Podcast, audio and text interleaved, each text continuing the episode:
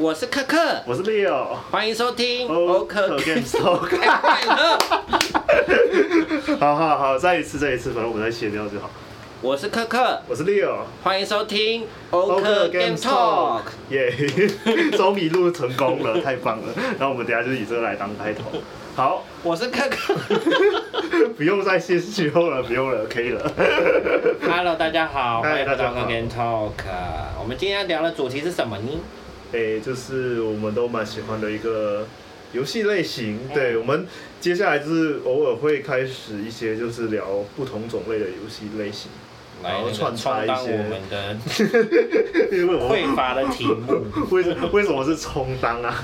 为什么是充当？它也它原本就是一个主题啊，不是？嗯，我们是打算把一些，首先我把我们习呃熟悉的游戏类型都跟大家聊一聊。然后也跟大家推荐一下我们喜欢的游戏，就这个类型里面的游戏。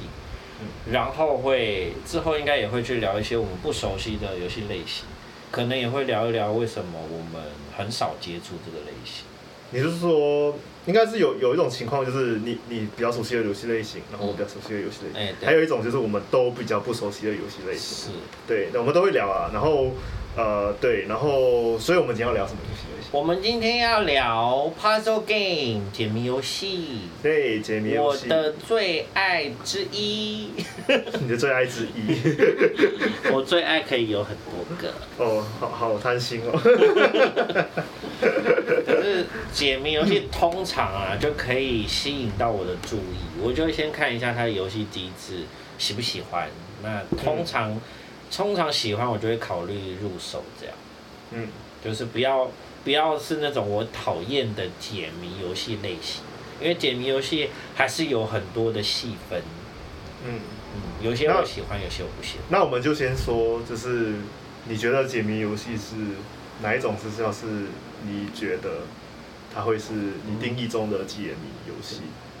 就如果不论我喜不喜欢的话，解谜游戏纯粹就是一个你会需要动脑，嗯，那它涉及的战斗跟动作通常不多，就可能会有一些，也可能没有，但是它不会是游戏的主轴架构。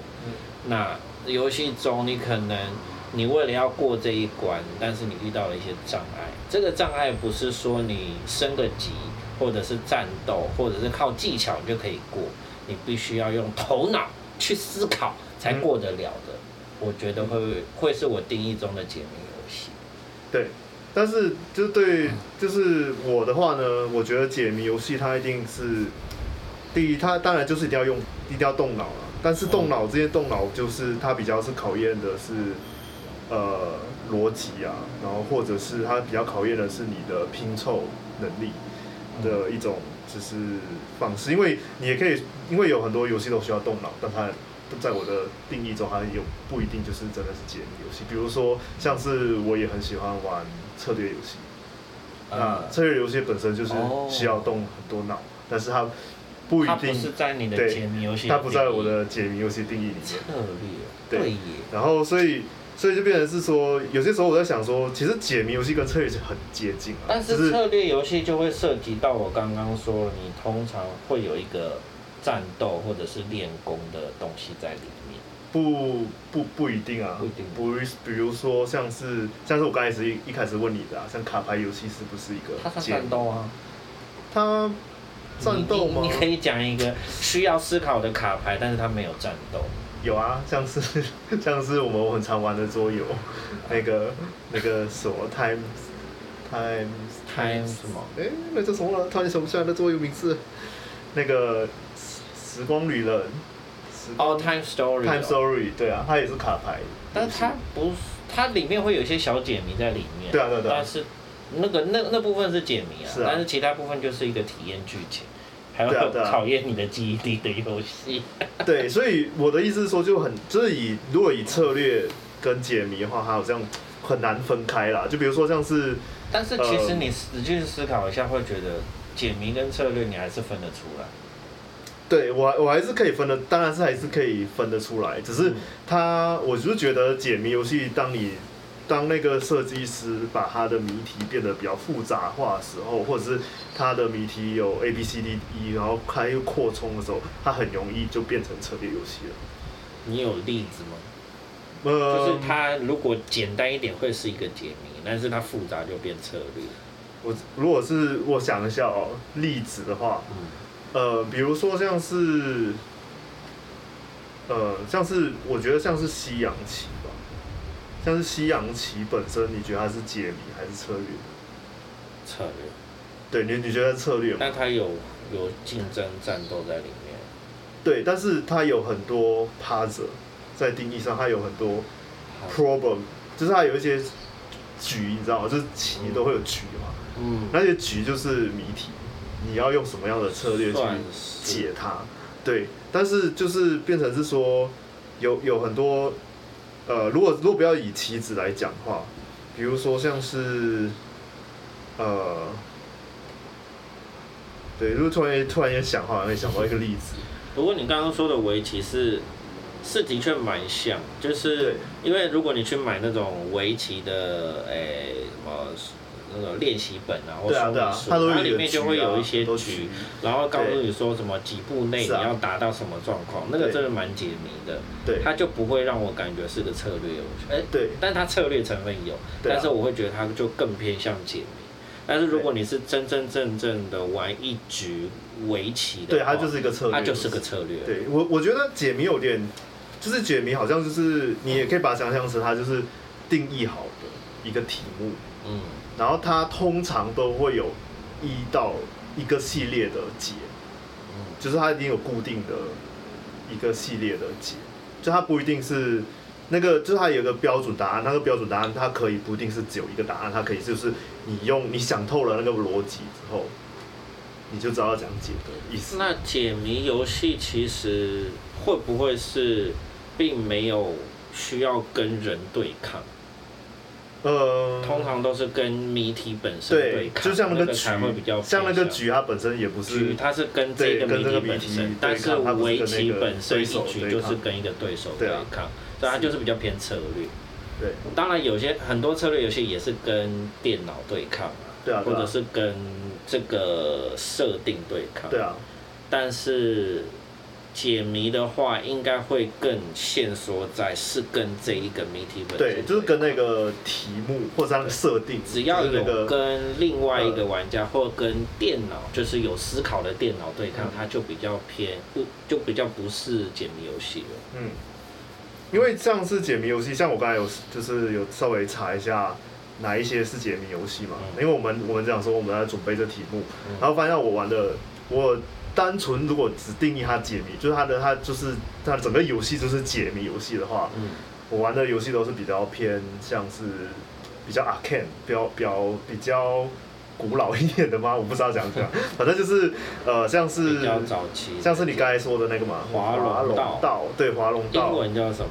什么？Slide Slide，突然间忘记它的名字了，呃，英文是，来让我查一下。为什么有声音？是你的手机？对，手机怪怪的。你手机为什么会讲话？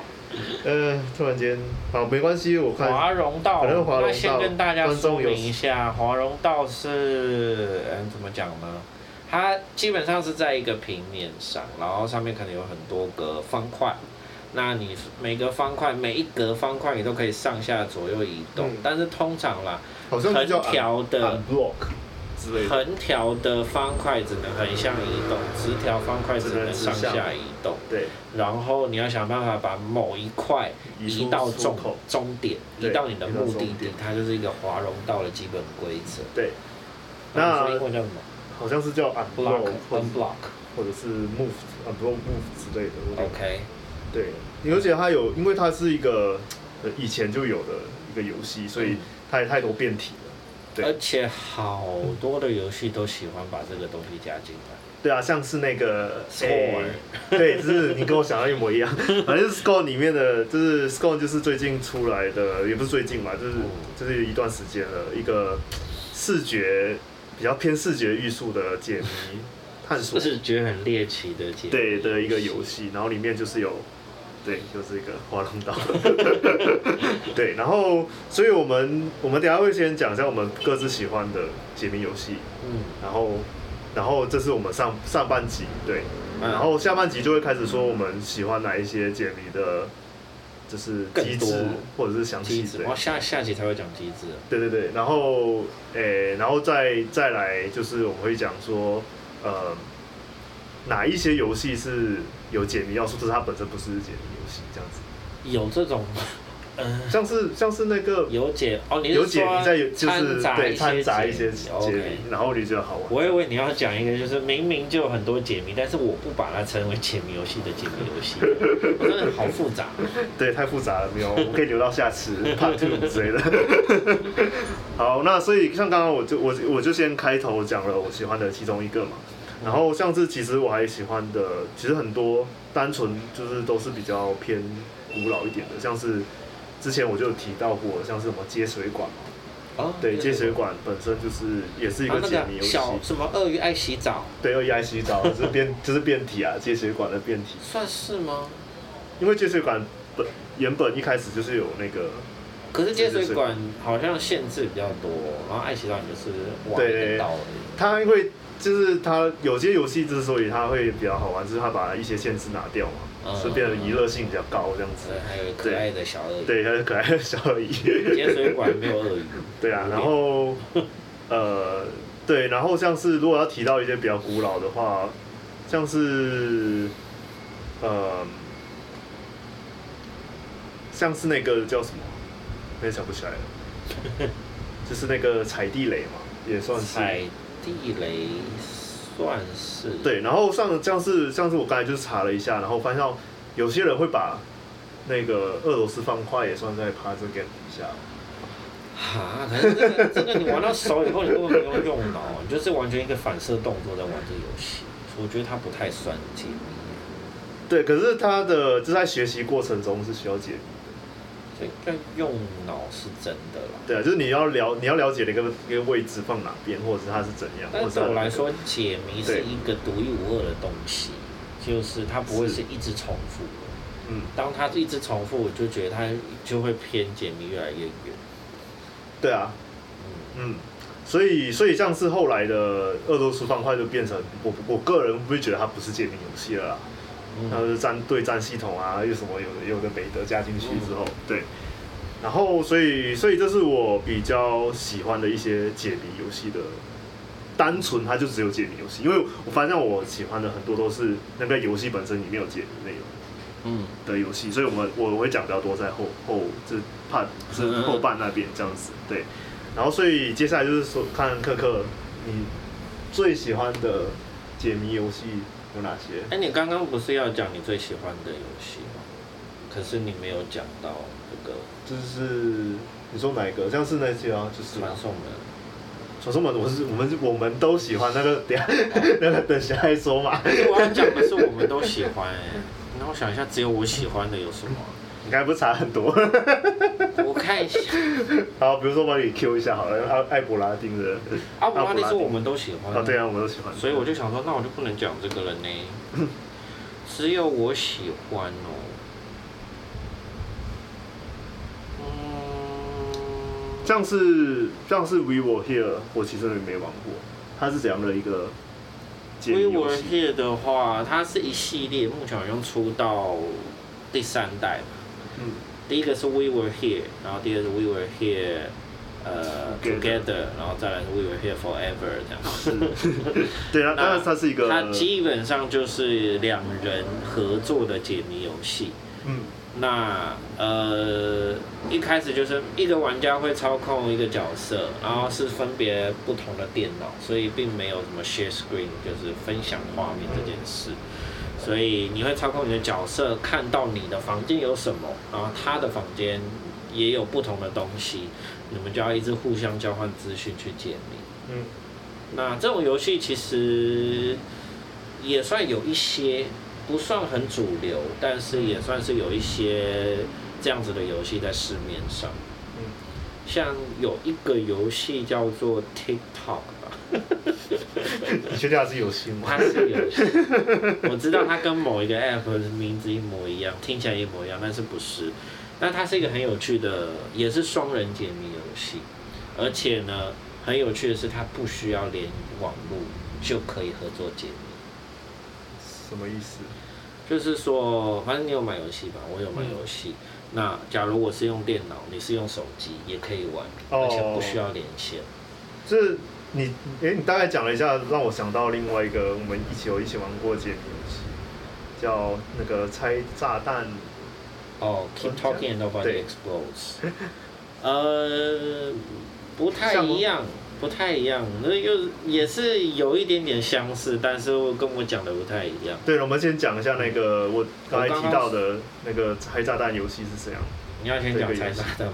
好，或者都可以，就是讲就是。因为我刚刚讲到一半，呃，反正 TikTok 这个游戏呢，嗯、它是一开始玩家会先选说你要你要你要当 A 还是当 B，嗯，然后选完以后就会各自到自己看得到的画面，它是一个二 D 的游戏。那你进去之后，你就会看到有一些可以操控的东西啊，然后看到一些线索，对方也是会。有他们他自己看到的东西，那你们就要交换去交换资讯沟通，但是不需要连线，因为它的城市，它游戏本身就写好了，你就是这样子就可以解开。对，我知道。对，所以它是不需要连线的，啊，最重要就是要互相沟通，互相交换资讯，是一个蛮有趣的游戏类型。那最近还有一款，我也希望你买，就是有机有机会我们可以一起玩的，是那个锈湖系列。它也是一个二 D 的密室逃脱游戏。嗯，那它最近出的就是也是这种不用连线可以合作的解谜游戏，目前评价还不错，所以我一直很想试试看。嗯，然后回到你刚刚说的 Nobody Explodes，它是一个一个人可以看游戏画面，另外一个人要去翻说明书的游戏。嗯那主要是有拿着游戏的人，他会看着一个炸弹，炸弹上面有几个谜题。那这个谜题呢，你只看炸弹你是无法解的，你需要跟你的队友说，我看到了什么。那你要告诉我，就是在说明书上面会有一个。对应的谜题解法，对，那你要跟他说，比如说，呃，在那上面有几条线，你要跟他说，哦，有几条线，然后呢，呃，他就会问你说，呃呃，红色线有几条，然后白色线有几条，它在第几条，然后怎么样怎么样，然后资讯都已经传达的差不多以后，那说明书上面就会跟你说，那你应该剪掉这第几条，而且它就只有一个正解。这一个正解，对，它不会有多个正解，所以剪错就是爆炸。那比较简单，你可以有三次机会了。对，那 呃大概是这样玩。那剪剪电线是其中一个谜题，是，还有好多好多谜题。然后到了后面，其实不是说不是说翻翻说明书的最忙，玩的人也很忙，因为他除了要解，还要随时去换到另外一面去做别的事情，不然他就会直接爆炸。然后我一直很希望可以把它全破，但是后面真的是太困难。对，你必须要跟你的队友开始有一些很简短的暗号，说哦，现在是电线电线谜题，哦，现在是什么谜题？对，然后让他赶快去翻到那一页，然后讲东西都用最简单最经典的方式去告诉他，因为有一个谜题是那种有四个图案的，然后你要照顺序去按那四个图案，那那些图案其实都就是这几个。那如果你自己都有给他一个小绰号，那就很快，大概是这样子。好，那我我我在想说，诶、欸，就是我们，我可以，我应该是可以把那个，就是我在 YouTube 上面观看的朋友，我可以把就是一一小段的，就是哦，你说我们游戏画面，对对对，放上去这样子。对，但是在 Podcast 的话，就是就大家就听吧。我希望我们可以讲的很很详细，就是 不需要看画面也可以。那我们需不需要把我们刚刚讲的那几个游戏都放在那个资讯栏？对啊，可以啊，我会把它放个链接。因为我之前听别人的 Podcast 啊，然后他们如果聊到游戏，那可能他们讲话太快，或者是不清楚。或者他的英文发音没有很好的时候，对，就不晓得他 就是他说什么，他讲的好有好有趣，但是我还是不知道那个游戏叫什么。对，所以我会把它放在资讯嘛。对，好。那还有什么？哎，那对啊，你你还有什么？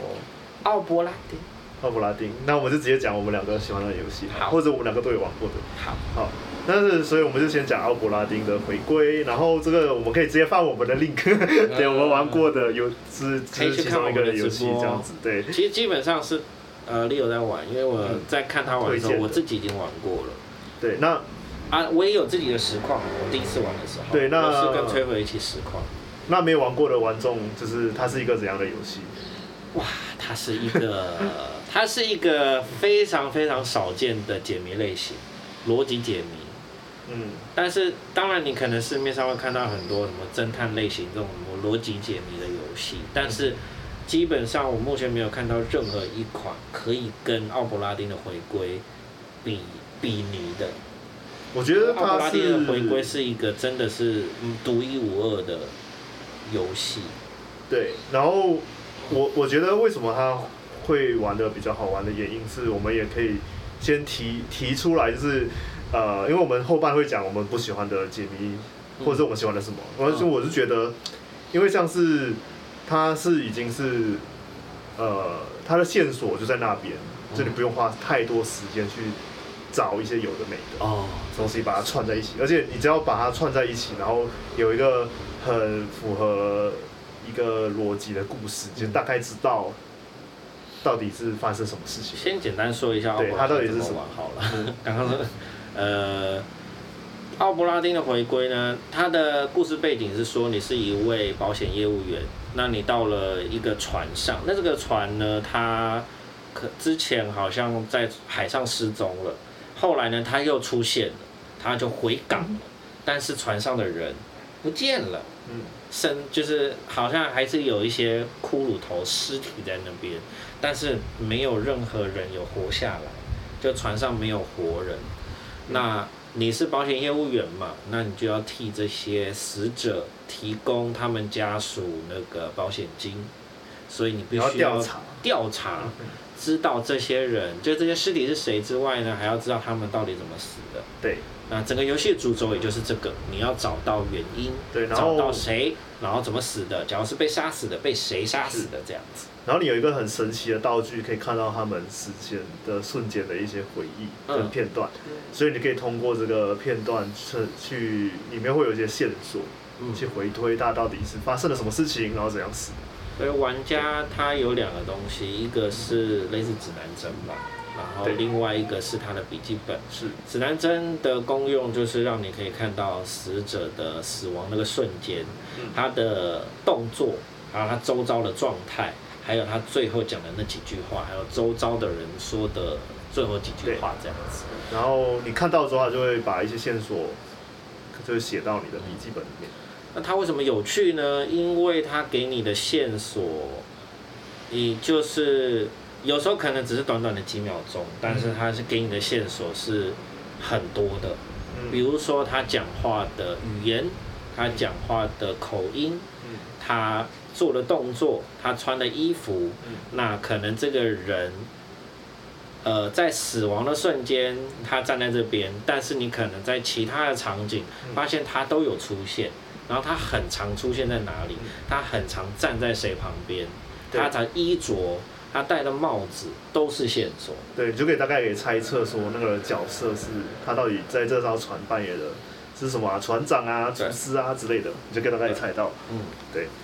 所以我是觉得它是一个蛮有趣的线索型的解谜游戏，这样子。它是一个逻辑解谜。那其实现在很多的这种逻辑解谜，我会说很多侦探解谜它没有这么的有趣，没有像奥古拉丁这么的有趣，嗯、主要是因为它给你的线索本身，呃，它给你的选项本身就爆雷。对，或者是他给的线索都比较模糊不清之类的。比如说福尔摩斯的游戏好了，嗯、那。呃，伏魔师不是有一个很强的能力吗？就是看到一个人，瞬间就会看到一大堆线索，然后呢，这些线索你就可以把它拼凑起来，就知道哦，这个人的生平怎么样，这个人怎么样怎么厉害嘛。但是呢，他要做到游戏很难去让玩家感受到自己这么强，所以他势必要给你破爆一些雷。对，就是会有一个时间暂停的瞬间，然后呢，你就可以去调你的镜头，然后呢，镜头就会有一些那个。跳出来的字，然后就哦，这里可以看，放大，放大，然后放大，放大，放大，放大完以后，它就会被新增在你可以跟他讲话的对话的选项里。那这些东西并不是玩家自己推敲出来的，它就是一个你有查到了，它就出现了。那你就你只能觉得说，哦，福尔摩斯原来是看到这个知道了这个，但是这不是玩家自己想到的。对，所以它的解谜成分，它这种逻辑解谜成分就是还是偏向是看小说的那种被动式的解谜。就是其实就是像这种类型的，它很容易就是把它变成是剧情游戏去了。啊，对，对，就是看跟着那个剧情走，你大概可以知道发生什么事情。然后就是这个背这个角色背景是什么啊什么的，你反正变成这样有点探索型的，嗯的一个剧情游戏，就很可惜，就是这种侦探型的逻辑性的解谜，目前还没有除了奥布拉丁的回归，还没有找到其他真的可以做的这么有趣的，嗯，这是蛮可惜的地方。所以奥布拉丁我真的还蛮喜欢的。对啊，我就是玩的过程中我也是觉得很棒，而且故事本身也很精彩，对。有机会，请大家一定要去玩。那呃，就是可以自己玩就自己玩，因为这个就是要自己体会。而且你看了别人的直播，基本上就会被爆雷了，就没有没有自己玩的乐趣了。而且像这种游戏就是只能玩一次，你知道之后答案之后就就没了，就对，就很有意义。当然你可能没办法把所有的人的结果都记住，所以大概有印象，对，会有大概印象。对，这游戏真的值得大家去玩一下。嗯、如果你对解谜有兴趣。对，然后我们现在可以讲，就是另外一个我们一起玩过，然后就是看别人玩之后，可能还 还有可能就是你自己玩的体验会也不一样。哦，就是我我是觉得传送门。对，那就跟你跟你稍微形容一下这游戏为什么你觉得很好玩。对，我就觉得像它，诶，先讲一下传送门是怎么样的一个游戏好了。嗯我觉得如果会点进去我们这个题目的话，大概应该都有玩，大概应该都会有玩过传送门吧，我不知道啦，反正大大多数很红。对，那这个游戏其实就是它是一个类似射击游戏，然后就说，哎，射击游戏可以变成 可以变成是一个呃解谜游戏，反正就是。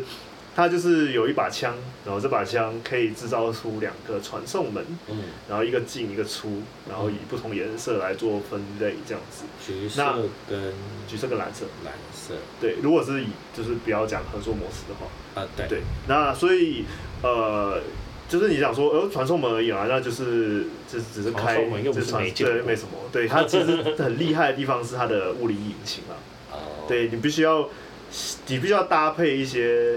场景中的一些物理效一物理引擎啊，或者是一些地形，嗯，然后你可以到一些没有办法到的地方，嗯，对，比如说像是最简单的应用就是可能你要过一条河，嗯、就是对面对有一个有个沟渠之类的东西，你就可以直接在 A 墙这旁边的墙壁开一个窗口，到对面的墙壁拍一个窗口，就走过去就就结束了，这、就是最简单的一个解法的一个谜题解法。嗯，那有比较困难的是，它有一些有跟重力加速度有关。对，就是比如说你可能要到很远的一个地方，嗯、然后你你可能传送门没有办法直接开在那个对对面的墙的那个地方。对，你可以就是选择说，我可以在那个目前的平台上面可能有一个呃凹凹出来的一个平台，我不知道怎么讲，反正就是有一种就是可以直接跳到，可以跳跃的概念，然后。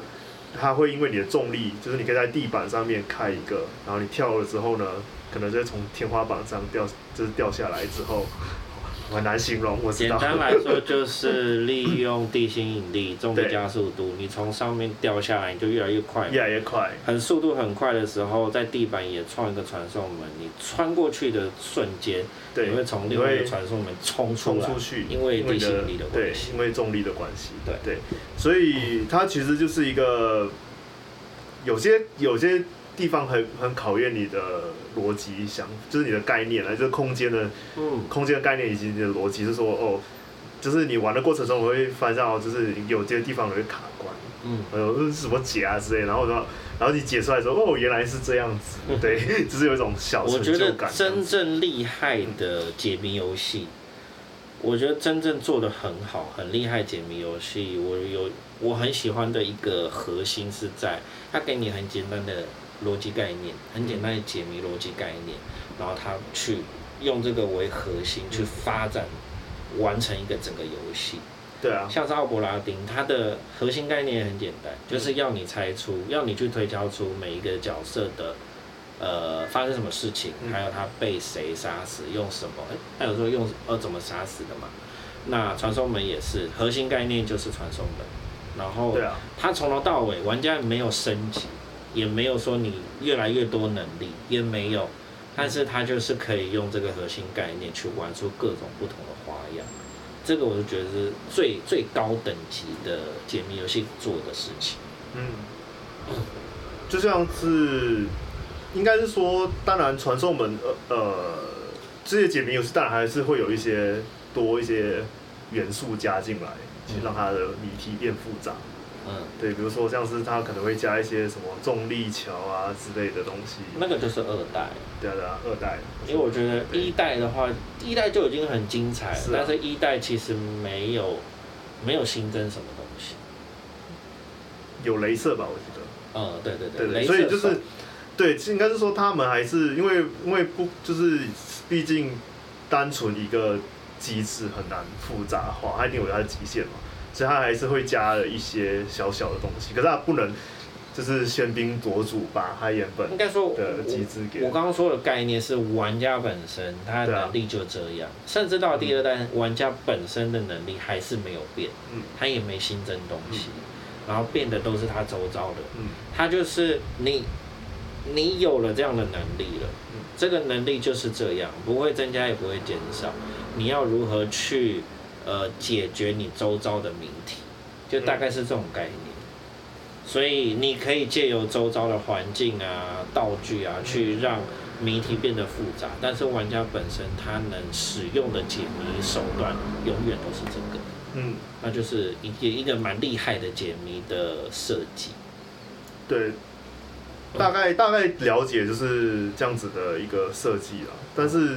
对我来讲的话，我觉得我之所以玩喜欢玩解谜游戏的原因，是因为就每次在解完一个谜题之后，都会有成就感，就是哦原来是这样子，然后就也然后想到哦原来答案就在那边，这样子就觉得有一种愉悦感，就是你好像成成功了，克服了什么东西。对对对，然后就是所以不不一定它要是一个，我是觉得只要在那个过程中可以给给予我这样子的一个感受，我就觉得它是一个不错的解谜游戏，这样子。对，然后，呃，所以我们现在就是可以三十分钟了。对，他那个就是说我们到底喜欢哪一种类型的解谜游戏，它的机制是什么，然后以及我们不喜欢的是什么东西。嗯、那我们下一集再继续聊这个话题。下半部会继续聊这个话题。那所以就是先这样子喽，各位拜拜，拜拜，再会。